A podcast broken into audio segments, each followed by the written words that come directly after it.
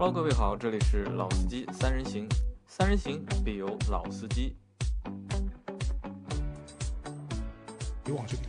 Hello，大家好，欢迎收听《老司机三人行》，我是杨磊。大家好，我周老师。大家好，我是张波。那今天是来和大家谈一谈什么问题呢？就是上周啊，周老师去做了一次召回，啊，对的，我的车子因为空调控制软件的问题被召回了，但是其实 4S 店也没有告诉我到底，就告诉我升级的软件，但是为什么要升级，其实没讲清楚。当然，因为这件事情我觉得也不是一个很关键的部位嘛，车上我也没有去深究。那张波有没有遇到过召回的事情？呃，有，我原来就是不是我本人啊，但是我朋友那个时候一辆大众的途安 DS 级的变速箱出问题，就是召回。召回对啊那其实老周的话，应该这个不是第一次召回了吧？别的车应该也遇到过召回的情况，呃，没有，没有对吧？啊，第一次召回第。一次啊，因为之前我这个奔驰 C 的话，之前还有一次召回，但是那批那次召回的话，我车架号查了，我不在范围之内，所以就没有召回。啊，那可能你运气比较好。我因为我前前后后一共买过六台车，里面有四台是遇到过召回的。周老师这个是不是属于看人品的问题啊？我倒不觉得你运气不好啊，我只能讲你买的车那些品牌的都蛮负责的。蛮负责的，有问题就有立刻召回问题召回，对吧？我不知道我的车其实有很多问嗯题，对吧？他们不召回，对吧？我也不知道，也有可能的。而且我就是我这几天看了一下，就是特地看网上看了一下，就是近期啊，召回的公告啊，特别的多，我觉得对啊，因为三幺五要到了，三幺五要到了，对吧？其实就是在说三幺五之前啊，就我还要说一个其他的事情啊。呃，我们在之前一直做了两期节目，说的那个本田 CRV 的那个机油增多的那个事情，到目前总算有一个就是小小的结论了啊。结论其实它还没有，就有了一个小小的一个就是结果了什么结果？啊。你们都不知道这个结果好，像是禁止销售。对的，不是禁止销售，他们自己主动停售了，厂商就是自自动要求停售。停售，嗯，然后就并且就是下了公告嘛，给到全国的各大 4S 店，让他们停止销售有问题的车型。那其实从这个事情从去年过年前开始到现在，大概已经有两个月左右的时间了，已经，对，有有有两个多月了，对吧？其实从开始的就是爆出事件爆出，对，从开始事件爆出，然后各大媒体转载，但是官方一直没有一个明确的一个呃回应对吧？直到大概是一月份的时候，给过了一个就是小小的一个处理的方式嘛，就是让那些车都车主都回去，然后帮他们就是免费那个更换机油，并且承诺一些就是后续的一些就是服务上或者维修上面的一些事项。对，这是第一个反应。第二个反应好像是承诺这些有问题的车可能给他们一个就是终身的一个质保，但是也没有就是明确说清楚是哪些批次的车，哪些就是生产日期的车。对，这个这个已经是赶在过年前出来明确的数量也没有感觉像是通过经销商和车主达成了一个私下的协议。啊，对对对对对，就你有问题到我这来闹一下，或者来上报一下，然后我帮你处理。但是如果你没有来的话，那我也就不管你了。然后直到就是上个应该是过完年吧，应该过完年就是应该上个月的时候，这个月还上个月我忘了，就是出了那个公告嘛。因为当时我看到那公告，我觉得以为是别人恶作剧嘛，因为其实在中国的历史上面还没有哪款车在还在就是在售的情况下面，这个生命周期还正常的情况下面停售。不是正常，它是刚上市。啊，刚上市换代嘛，对吧？去年换的代，就直接停止销售，可能这这个车是创了中中国汽车市场销售上面的一个先河，也算是第一了。对吧？就 CRV 这个新 CRV 上市也蛮命运多舛的啊！一开始是那个电子刹车助力泵对。对，出问题，出问题召回。但没有爆发这个问题。啊，，因为这个问题其实本田是有办法解决的，对，嗯，很快的响应了，并且解决了。而且那个时候车也刚上市，量也不多，其实。啊，对。啊，其实现在量也不会特别哦，多，其实两两万多，两万多台一个月，从去年下这去年的下半年开始开卖，对吧？不？超过十万台的嘛。然后到现在，就是因为这个问题，我觉得最根本原因就是他们升级这个 ECU，我觉得可能无法从根本上解决这辆车机油会增多的问题。对，那好在现在天气暖和了，对吧？下一次爆发可能要到今年的冬天了。对 那就是现在就是停售这台车了。那其实对就是各大就是本田的 4S 店来说，是一个比较大的一个损失啊，因为 CRV 是非常跑量啊卖车型的，非常跑量的一台车。如果这台车如果不能卖的话，那只能靠就是什么，只能靠思域了。对吧？那我倒是觉得啊，就是在问题没有彻底解决以前，停售也算是一个负责任的方式。啊，但是坊间传闻啊，就是为什么会下这个就是停售的这个公告，是因为被就是约谈了，被、啊被警告了，吧？对对被相关部门就政府的相关部门就是约谈过来，所以就是痛定思痛，下了一个这样的一个决定。好像我们国内其实还有一辆车，对的，吧就是在就是在这个事情发生之后就是又出现了一件事情，就是广汽传祺的 GS 四，对，也遇到了就是。哦，我说错了，不是广汽传祺 GS，应该是那个长安的长安的长安的 CS 七五还是五五，就是当中的一款就是 SUV，也遇到了就是同样的事情，它的就是机油增多。但那件事情就是长安很快就做出了就是一个反应，就是宣布就是要召回这些车，大概总的批次加起来一共有二十多万台啊，这个就多了。啊，这个就蛮多了。然后还要还需要就是帮这些车主就是去解决这个问题，并且承诺这些车主有问题的这些车给他们就是发动机的一个终身的一个质保质保。但杨磊对这件事情其实有不同的看法，对吧？啊，对的，其实我觉得就是终身的质保，就是与其给你终身质保，还不如就是彻底去解决你这个就是问题。因为如果终身质保的话，我们会遇到对消费来说会遇到一个问题啊，很多 4S 店会要求就是你一直在我这里做保养，对，如果你不在我这里做保养的话，那可能就是这个终身质保会比较难执行。但是周老师好像觉得这个是一个就是霸王条款，对吧？呃，其实我们现在国家的就关于这个是否在 4S 店做保养，有相应的法律法规去规定的，并没有强制规定说你车子在质保期内一定要在 4S 店里面做保养。但是呢，如果你在外面，因为大家知道外面保养便宜嘛，啊、4 s 店保养会比较贵。如果你在其他地方做保养的话呢，那我也建议说你选择一些相对比较正规的、有资质的。然后大家一定记住一句话，就是便宜没好货，好货不便宜。打个比方讲啊，就是我以前用的那个嘉实多的机油，4S 店卖给我的话是一百块钱左右一升。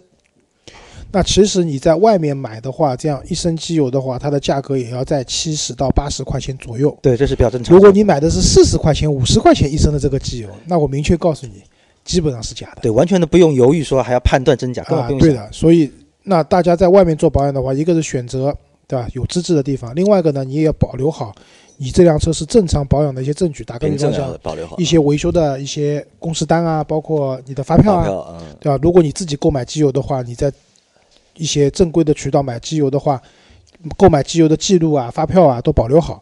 那以备到时候如果你的发动机出问题了，他说因为你没有保养，没在我这里保养，不给你做那个质保的话，这个是有据可循的，可以去告他们的。对，这个是国家法规呃。而且我觉得也不用告，只要你把这些准备好的材料拍在他面前的话，他就会乖乖的帮你质保了。对，而且说到这个终身质保，其实我还有一个理解在哪里，就是说，呃，之所以厂方会给出这个终身质保这样一个问题啊，首先我觉得可能有一个点，就是说这个发动机实际上是在设计之初就是有一些致致命的这种缺陷的，而这个问题实话说是没有办法通过后期来解决的，除非说我换发动机，就整个把发动机的这个型号整个换掉才有可能解决。那这个事情原则上来说，对于量产车不太可能做。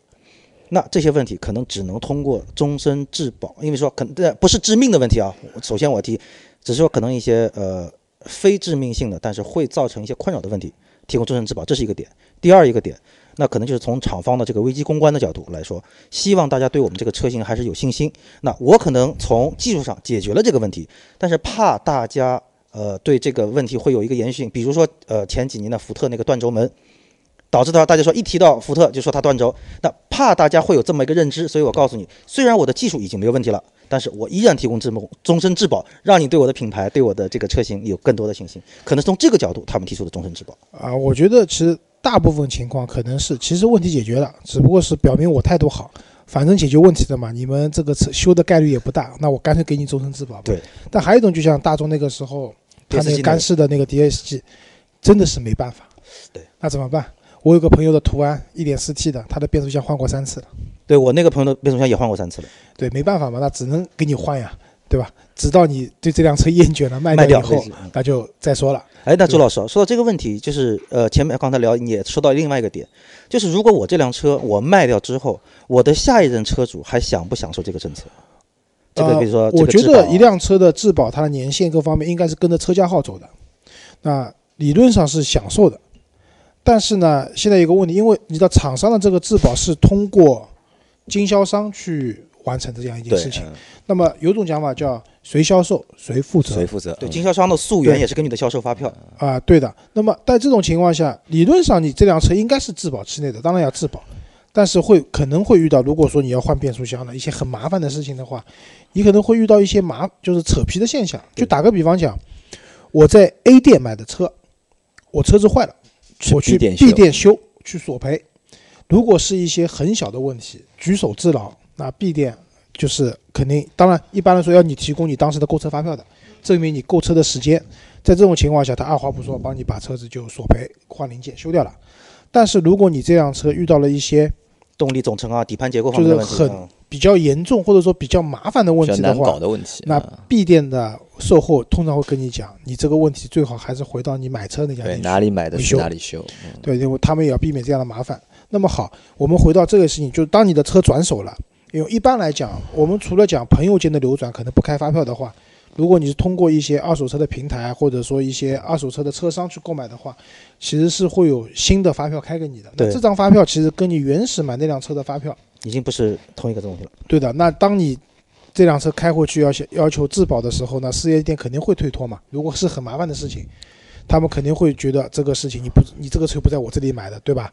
那我觉得我不愿意帮你弄或者怎么样，那你可能要通过投诉啊各种各样渠道去弄，会比较麻烦。但我觉得理论上质保还是应该享受的。呃，对如果大家在这个就是维权或者是维修的过程当中遇到这样的推脱的话，其实最简单的办法就是先联系厂家，厂家四零零电话，对，联系厂商，对吧？向厂商投诉，那厂商肯定会想办法帮你去解决这个问题，帮你安排就四 S 店去帮你做维修或者帮你去做这个就是维护的事情。对，另外一个点也提醒大家，就说如果是在那些二手车商平台购买车的话，那也是最好能够希望上家能够把当时购车的所有的原始的凭证、原始的这些发票什么都能够同步提供，以避免将来说会发生一些问题。啊，这是最好的。但是以我卖二手车的经验，我的车卖掉，我的原始发票都是不给他们的，因为他们不要嘛，对他们也不一定有用，对吧？但他们也不要。好，那我们说回三幺五啊，其实三幺五在中国已经那么多年了，就我们对我们来说，我们既是消费者，对吧？这个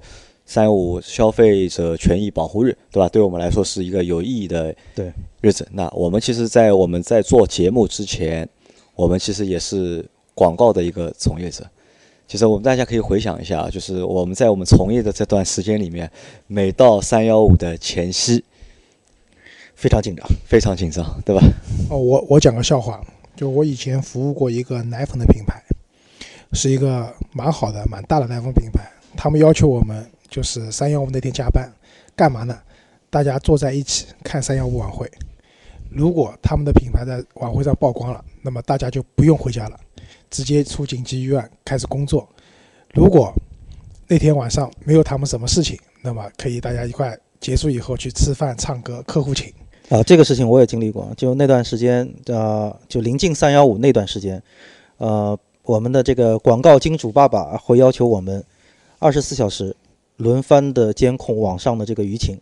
一旦有一些负面的这个东西出来，会划分为几个等级，就是红色什么什么，就是立即紧急处理，就说要第一方面跟这个提供信息的人取得联系，然后了解真实情况，然后看争取能够把这个负面能够消除或怎么样。这这个事情也经历过。啊，其实我觉得就是看曝光的类型吧，有些类型的曝光呢，你可能还能做做危机公关。就打个比方讲，如果说曝光这个东西可能四 S 店的服务不好，对，可能像三包合同执行不到位啊，那这个呢，可能是还可以，就是讲这可能是我们管理不善，对吧？但车的质量本身没问题。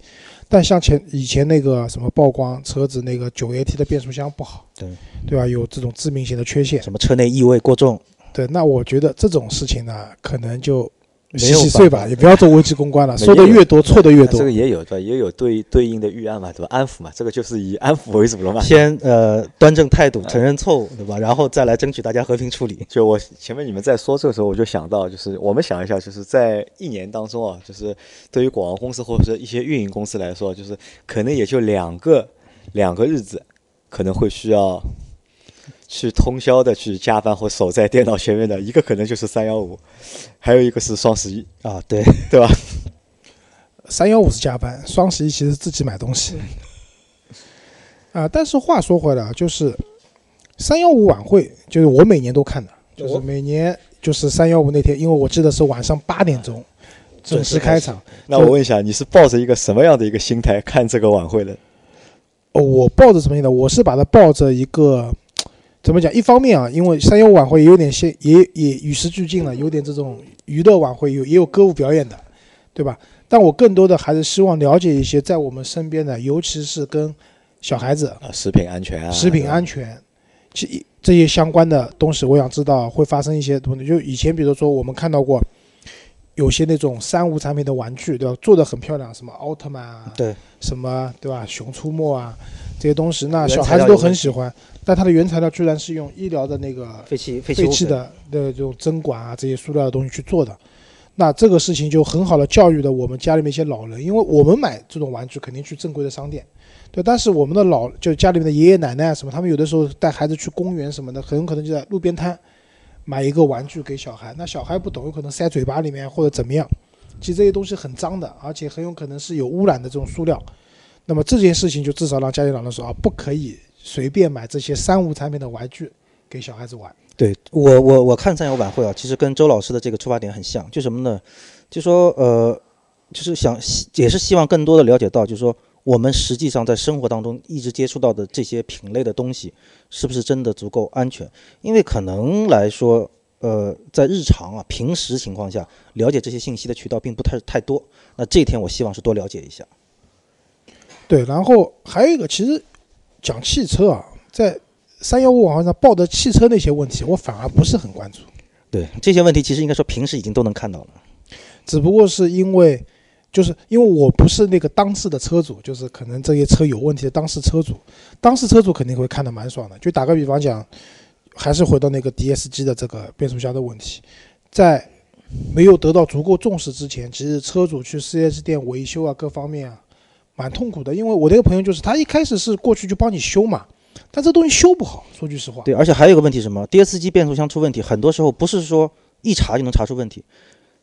你送进 4S 店了，正常所有的检查都是正常的，一开出开的 4S 店门就出问题，啊动力没了，就嗯车主非常痛苦啊。对的，然后车主来回跑，4S 店说没问题，但是自从出了就三幺五曝光以后，方便了，你去 4S 店跟他讲，我这变速箱有这样的问题，4S 店不会再说任何一句话？二话不说，该帮你索赔一个新的变速箱总对，成就索赔了。对能帮你先修一下的，让对付过去的就帮你修一下，至少不会说我们的车是没这个问题的，对就不会了。对，所以我觉得这个可能也是就是说整个三幺五晚会或者三幺五这一天设立的一个最根本的意识呢，就是说，呃，让消费者有这么一个能够真正的保护自己的这么一个平台，这么一个渠道，来让我们自己的生活能够更好。同时呢，也说，这对于厂商来说，就是也让你们就是说对很多问题有足够的重视，并且让以后的产品更成熟、更完善。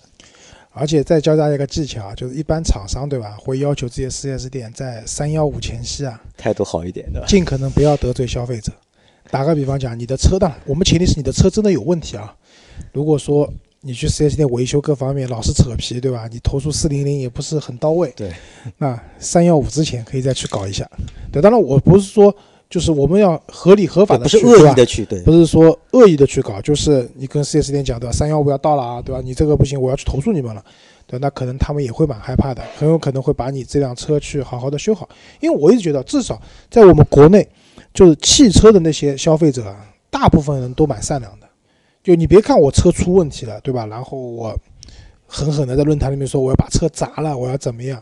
一旦就是就是维修帮你这辆车修好了，问题解决了，大部分人也就算了，没有人说你要一定要赔偿我怎么样或者怎么样都没有的，大家觉得啊我车能正常开了我就高兴了，对吧？所以那三幺五其实也是起到这样的一个作用，我觉得让大家在用车过程中遇到问题了，如果说这个问题是个案，那希望能够帮你维修好。如果这个问题是一个群体性的这样的一个就是汽车的问题，那么厂商该召回就召回，对对吧？该好好维修就好好维修。好吧，那我们这期关于三幺五的节目啊，就先到这里。因为这期呢是我们关于三幺五节目的上集，我们还有下集。下集呢，等到就是三幺五晚会过后，那我们看到了就是哪些事情之后，那我们再做一次好下，集最后我们预测一下这期三幺五，你们觉得会不会有汽车？有汽车肯定会有你们觉得是谁？CRV，CRV，我觉得我现在不知道，你其实我现在我真的不知道，而且我觉得这个也也比较难猜嘛，因为其实汽车这个东西啊，现在因为卖的非常多嘛，其实我们去看，就是卖的越多的车啊，那个投诉啊，或者是 对这个东西然的，也会越多。但是到目前来看，就是到底谁能上三幺五晚会？那这个我觉得也只有等到就三幺五那一天，我们拭目以待，然后等我们的下集。我我跟张波打个赌啊，就是我们认为汽车肯定会有，对你说会是有 CRV，我说没有，啊，我也说？没有。我们下期就是之后等它结束以后，我们做节目的时候见分晓，好，好吧？好吧，好，那这期节目就先到这里，大家再见。谢谢大家，再见。好，再见。